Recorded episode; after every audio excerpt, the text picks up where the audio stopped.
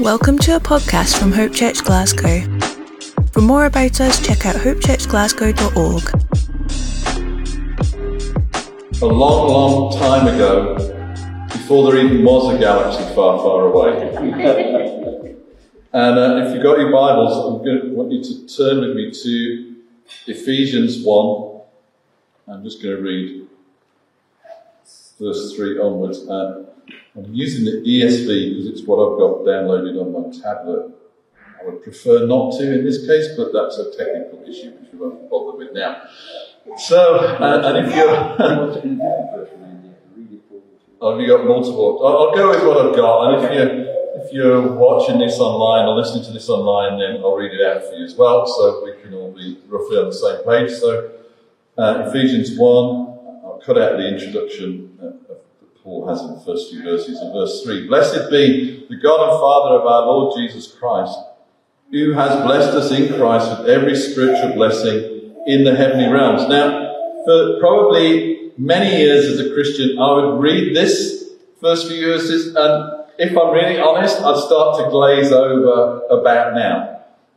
Anybody else had that experience? Because it's kind of full of words it's full of words, it's a long sentence, and it's sort of big ideas. But I kind of wrestled with teaching this, and I've just felt reminded by God that this was written to normal, or you know, normal Christians. It wasn't a letter to theologians or leaders. It was written to people in churches sitting there reading it or listening to it. Maybe not on a Sunday afternoon, but whenever they gathered, this would be it.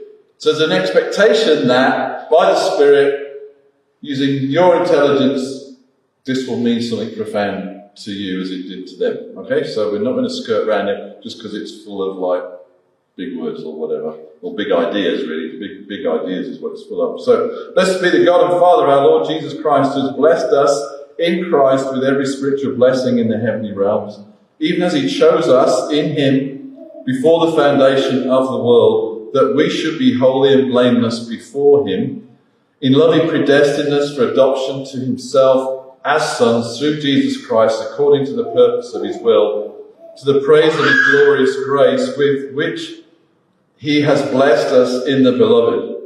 In him we have redemption through his blood, the forgiveness of our trespasses, according to the riches of his grace, which he lavished on us in all wisdom and insight, making known to us the mystery of his will according to his purpose, which he set forth in Christ as a plan for the fullness of time to unite all things in him, things in heaven and things on the earth. I'm just going to try and break it down for us into pieces that are meaningful. And really, I'm, I'm going to preach the gospel to you, not so that you can get saved, although if you need to, let's do that today, but it's more about us enjoying the reality of God's pursuit of us. So Sometimes we think that us pursuing His presence was our idea, but actually His pursuit of us to include us in His presence was His idea from before there was a beginning. All right, so Him pursuing us to have us in His presence was always the plan before there was a beginning that we could ever conceive of. Before there was a galaxy far, far away, there was Father, Son, and Holy Spirit having an awesome time thinking about what to do with their awesomeness. Yay! And what we get in just these few short verses, if we can see it, is the whole story arc of existence. So if you want to know what's life about, what's, what's, the, what's the goal of it all, where did it all come from, it's all here. And it basically says that before creation existed, God had the idea of having lots of kids that looked like Him in a physical way, and that he decided that he wanted them, he dreamed about them, he loved them, and then he figured that he needed a universe to put them in. And then he figured that once he put them in that, he wanted to get them in Jesus. He wanted to adopt them back into Trinitarian life in Jesus so that at the end of it all, in verse 10, everything would be summated in Jesus. So you've got the Father thinking as a father, basically he's trying to promote Jesus to be the King of Kings, the Lord of Lords, the head over all things, the creator, sustainer of all things, to be the biggest name, the biggest shout, in all of existence. That's the goal of the Father, and to include us in Jesus in that arc of a story. And the goal of including us in Jesus is to include us in the party that is Father, Son, Holy Spirit that is going on before anything else happens. That's, that's the that's a quick summary of what he's saying in terms of the whole arc of what, what's going on here, the storyline. Um, and, and he says that he's blessed us now in heavenly realms with every spiritual blessing. And, and again, sometimes we can go, oh yeah, and move on. But what it, it's making a statement about now, not the future. It's making a statement about who we are and where we are currently the current truth of our existence is that we, as, as, we looked at last week, it says in chapter 2, we are seated with him in heavenly places. And that place is a place where we are surrounded by his blessings on tap. So it's not like the blessings are through some dark tunnel, some great journey of, of kind of uh, yeah, pilgrimage through deep and dark dangers to achieve them. They're ours, but we've got to crawl through holes and climb over mountains. No, we're seated in them. As our present reality, the only thing, which doesn't say in the text here, but the only thing, just a word of explanation that separates us in our experience from the reality is what's going on in our brains about this. And that's the point of of Paul writing this and people teaching it is to shift our perception so that we see what God has already done. So this isn't a, this isn't a sort of a flowery thing that may happen sometime. This isn't a concept that we just take by faith. This is really real. And as our minds adjust to what's really real, we enjoy the really realness of it. Hmm. Because it's not fake and it's not far off. It's present and real. So we're seated in this place, in this union with God in heaven. And He's chosen us, it says, to bring us into face to face before Him blamelessly, is, is what it says, uh, or, or, or before Him in love, blamelessly. And literally what that means is he chose to bring us face to face, so it's an intimate word. Whereas in English, you know, like, Mark's with me now, but he's two meters away. You know, you're, you're all with me. But some of you are a long way away. This word means this. So he's actually chosen to bring us into the same face to face union, Father to us, as Jesus has with the Father. So before anything existed, the plan was to bring us into that place of incredible, incredible intimacy and face to face union, us and billions of others. And this was, as I said, purpose before physical creation, before we even existed. You and each individual existed in the heart and mind of God. Who you were, your personality, you just didn't exist yet in a physical sense. How about that? So you were, you were God's love dream before you were ever a twinkle in a parent's eye. They were the, they were the means of you arriving on the planet, but he was the conceiver of you as a person long before physical existence existed.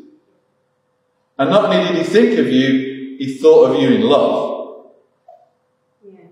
He didn't think, well, I need a few billion people around here. You're one, you're number one million three hundred two hundred. Your number, no, he knew you, and because he's God and so immense and incredible, he he created you in love in his heart and mind, not as a, someone to make up the numbers.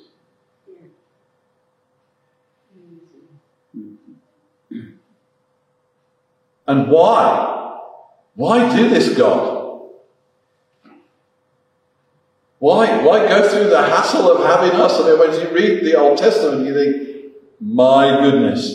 And you look at the world around us now, oh God, you could have saved yourself a whole heap of trouble if you hadn't have bothered. So why? Why did it? It says, and this is why I'm not a fan of the ESV here, he said because it was out of the pleasure of his will. It wasn't just a divine purpose. Well, I'm God. I'm love, so I'm supposed to have people that I'm then going to forgive, and we're going to have a happy time, whether they like it or not. And I'm going to do whether I like it or not, because that's what I'm supposed to do. God doesn't follow any rules. There's not like a book that he's reading on how to be God. Well, I've got to make people and I've got to save them.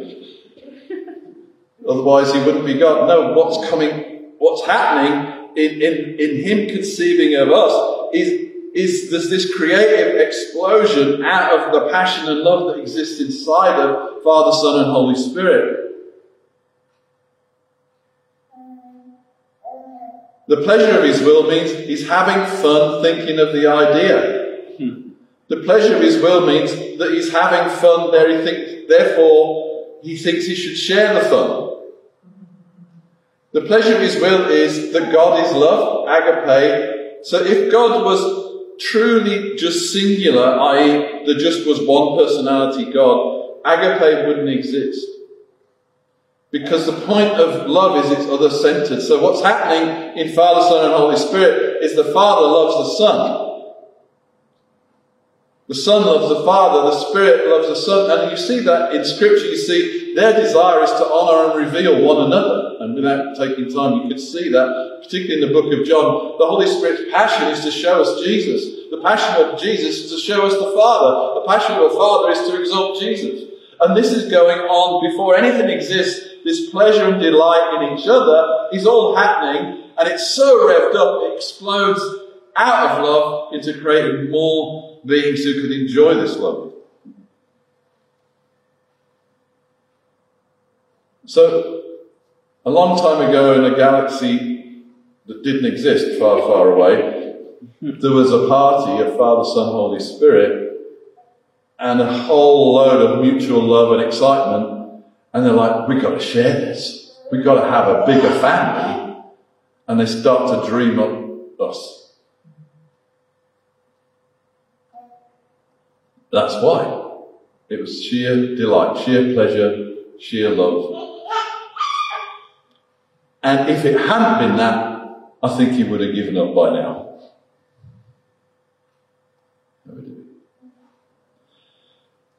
And somehow in this great idea, they decided, or the father decided, that he was going to, all these people that he made, he was going to adopt them in, in Christ. So the plan was that Although was going to make all these physical beings, even before creation and before the fall, he decided that Jesus was going to embrace all these physical beings and adopt them into this Trinitarian dance, fun party, love fest that was Father, Son, and Holy Spirit.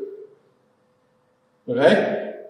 That was always the plan. It's not a new plan. It's not a, oops, something bad happened with Adam. That was always the plan, was that we as individuals would be caught up, adopted, gathered up in Jesus, and presented into this family trinity to make it bigger and make the party even more fun.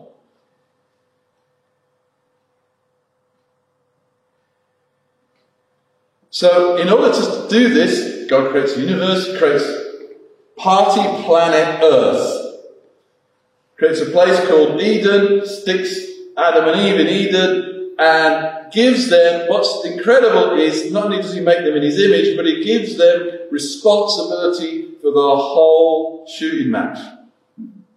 And because he's made them in his image, he gives them the ability to make choices. And what choices they make affect everything he's given them responsibility for. This is the Father's life. You're crackers.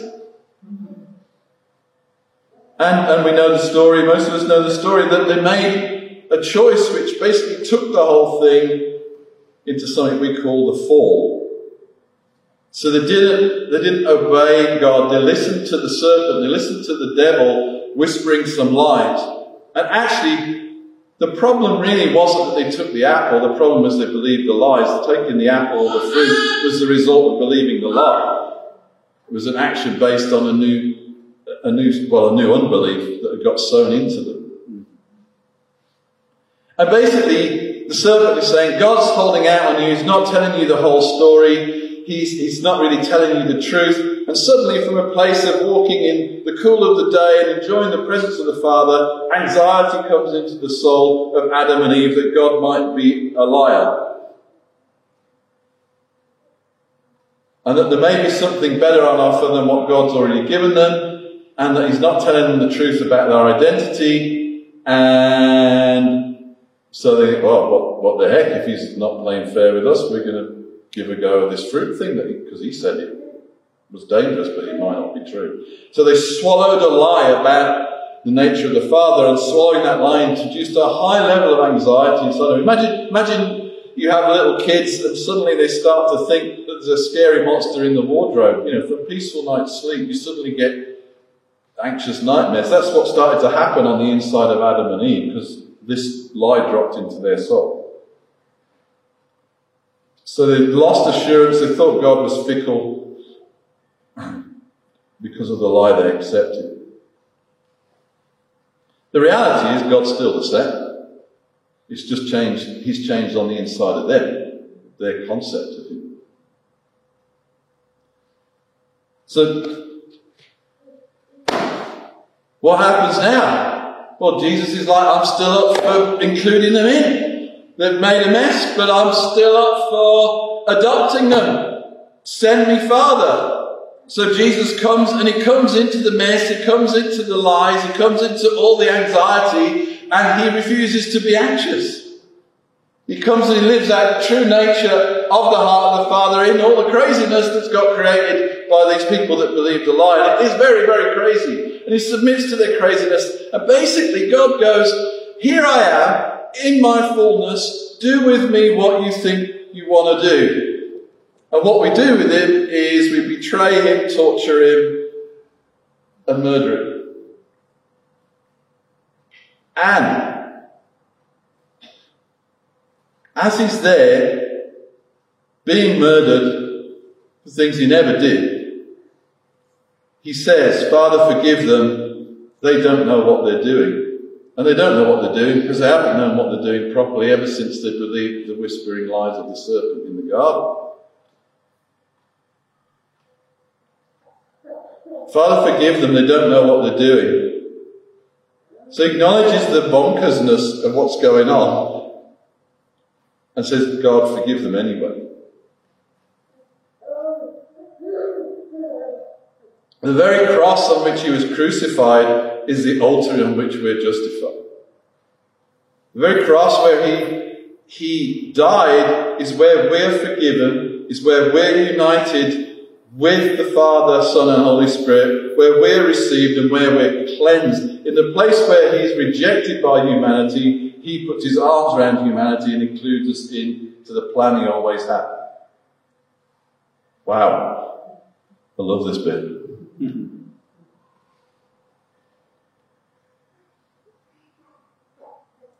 We are united with the one we rejected in the place we rejected. He endured suffering, endured all the lies, he overcame all the obstacles because he was expressing this undaunted, unquenchable love and passion to have the people that he made be joined to him face to face in his presence in all the blessing and glory that is Him. And nothing was going to stop that. Nothing could stop that. And He was willing to endure this betrayal, this torture, this death, and just keep pressing through until He had us, even though we really didn't realize what He was doing or why He even wanted us. The fruit of that is meant to be, as we believe it, and realize it, which is repentance, is that we become re-baptized, re-immersed in that incredible assurance that we are loved, accepted and wanted by Father, Son and Holy Spirit. From the inside out, we know without a shadow of a doubt that we have been wanted from before the foundation of the world.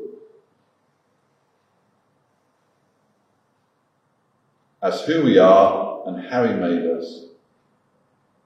That God is good and God is safe, and He's God. all both of his arms around us and will never let us go.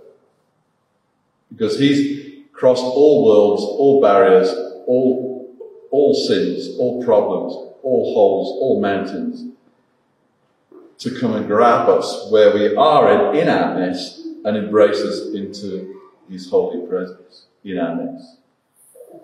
And as that dawns on us, that assurance that Adam and Eve lost, we regain from the inside out. Becomes a certainty inside us. We get freshly kind of baptized in that sense that we are accepted. we start to know and feel the deep, eternal, constant, and unwavering acceptance of God, that nothing can change his mind about us because nothing has. So nothing ever will. Nothing can change how he feels about you because nothing ever has from before the world began. Nothing can change how he feels about you. He loves you, he's passionate about you, he made you, he delights in you, and that started before there was a place to put you. Everything he is and everything he has has now been made available to us as his sons and daughters embraced in his incredible presence. So, Father God, help us see what you have done. Holy Spirit, keep revealing to us what you've done, who we are, and where we sit. Because it's amazing. And we need more and more of this deep assurance of your love, that you'll never change your mind about us because you never have. And any belief that's contrary to that, does not come from you, it comes from the enemy. So God, we pray you would remove from us any sense of doubt or anxiety Amen. Thank you for listening. Find us on Instagram, Facebook, or search Hope Church Glasgow on your favourite podcast player.